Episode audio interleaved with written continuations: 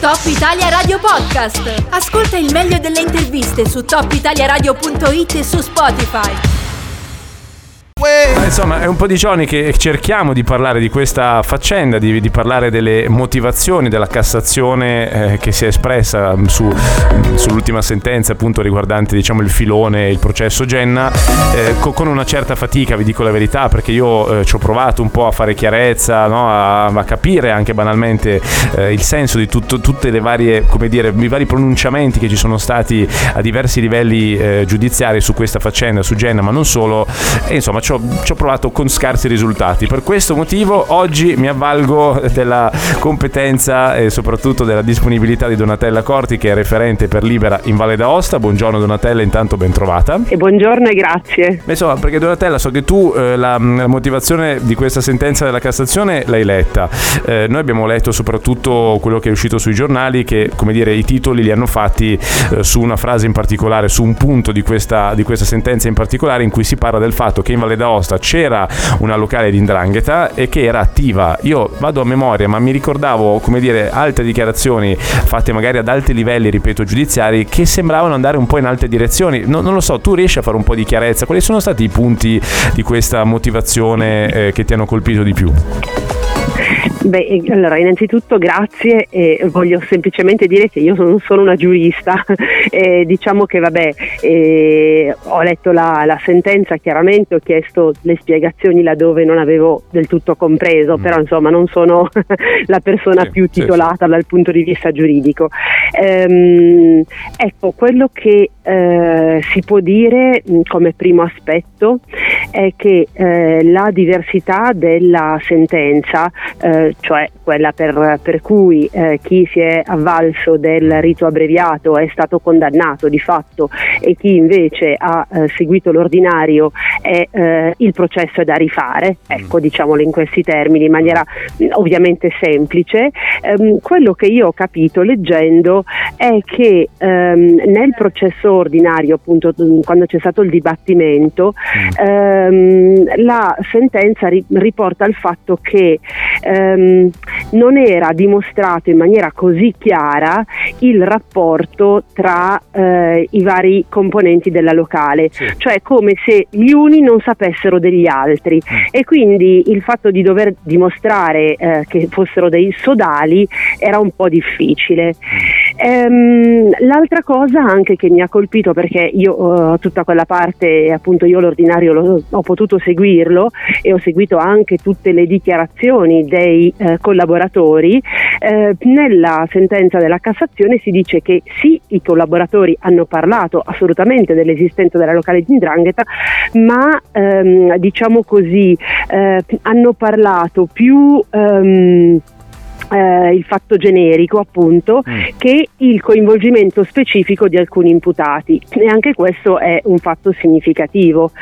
Mm. Mm, quello che mi ha colpito invece e che secondo me eh, fa riflettere molto è che eh, un fatto che all'interno di tutto il filone insomma, del processo e del dibattimento ordinario ehm, che riguarda eh, la condanna eh, di, eh, insomma, di, tutta la vicenda Filice e mm, insomma ora non sto a riassumerla, mm, eh, penso che la si conosca, insomma, sì. ecco, in realtà a quella è stata data una grande importanza perché mm, si è, fatto, si è detto che effettivamente ehm, come dire, è stato proprio dimostrato eh, quella che ora eh, uso le espressioni usate da loro perché mi sembrava significativo che le locali esportate in territori distanti devono manifestare un, chiare, un chiaro legame placenteare con la casa madre e secondo la Cassazione questa vicenda lo ha dimostrato.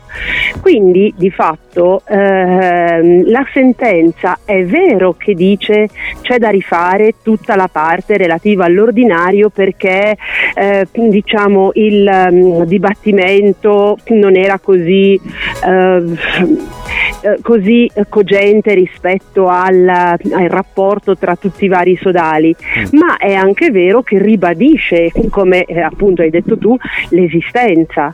Eh, e soprattutto la cosa che a me ha colpito, nel, e questa è una delle frasi che chiaramente è uscita anche sui giornali, cioè il fatto che il modello mafioso che noi troviamo in Valle d'Aosta, eh, a me insomma la frase colpisce, si avvale dell'assoggettamento omertoso per controllare un determinato territorio e le attività, attenzione, lecite o illecite che in quel territorio hanno luogo. Cioè, questo è stato chiaramente dimostrato.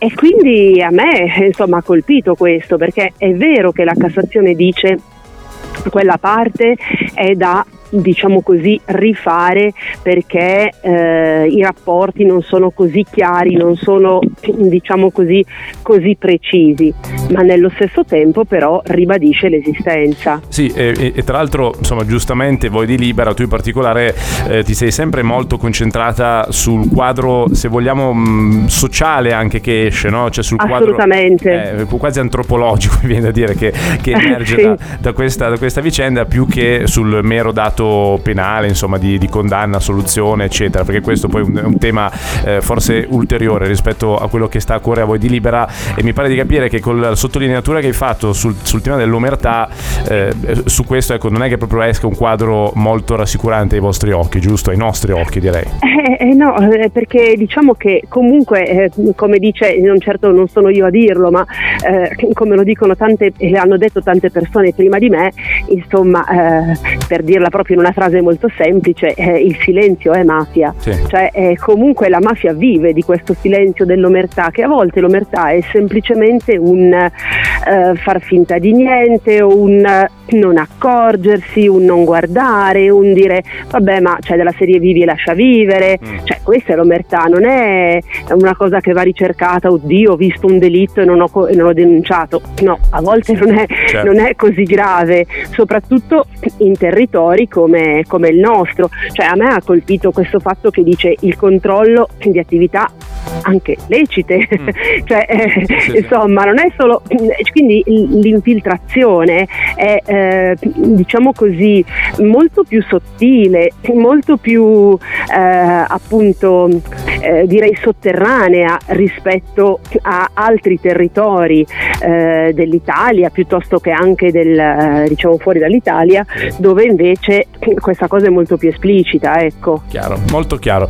Va bene Donatella, ci hai chiarito eh, un po' le idee su, sul quadro che emerge da, da questa sentenza. Adesso per, per, fare un po' il punto invece ti chiedo anche ovviamente le vostre iniziative come, come Libera Valle d'Osta, ma eh, i prossimi diciamo, punti, i prossimi step di questo processo sono appunto il fatto che c'è da rifare l'appello per tutta una serie di imputati mi pare, quindi aspettiamo quello sì. adesso, giusto? Questo è il prossimo. Eh beh sì, eh, come sempre insomma sono, sono queste le cose che, mm. cioè, su questo noi possiamo commentare quello che, commentare quello che è dato come certo mm. e per il resto appunto Aspettiamo. ci rimettiamo a quello che accadrà naturalmente. Mm, aspettiamo questo. Eh, mentre per quanto riguarda Libera, Valle d'Aosta, avete qualcosa in cantiere di cui ci vuoi parlare così in chiusura, qualche evento, iniziativa futura?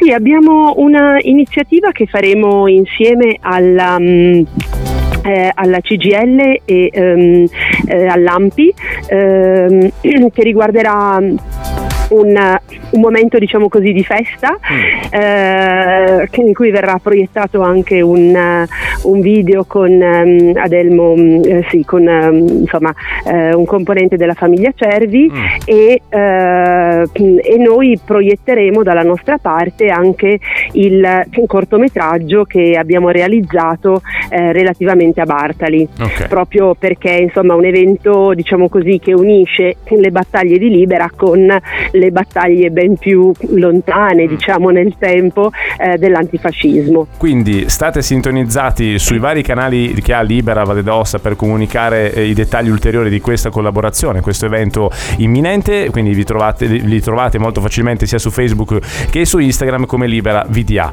Io a questo punto ringrazio e saluto Donatella Corti che è appunto referente per Libera in Valle d'Aosta. Grazie Donatella, in bocca al lupo per tutto e alla prossima. Grazie a tutti voi e buona giornata. Top Italia Radio Podcast. Ascolta il meglio delle interviste su topitaliaradio.it e su Spotify.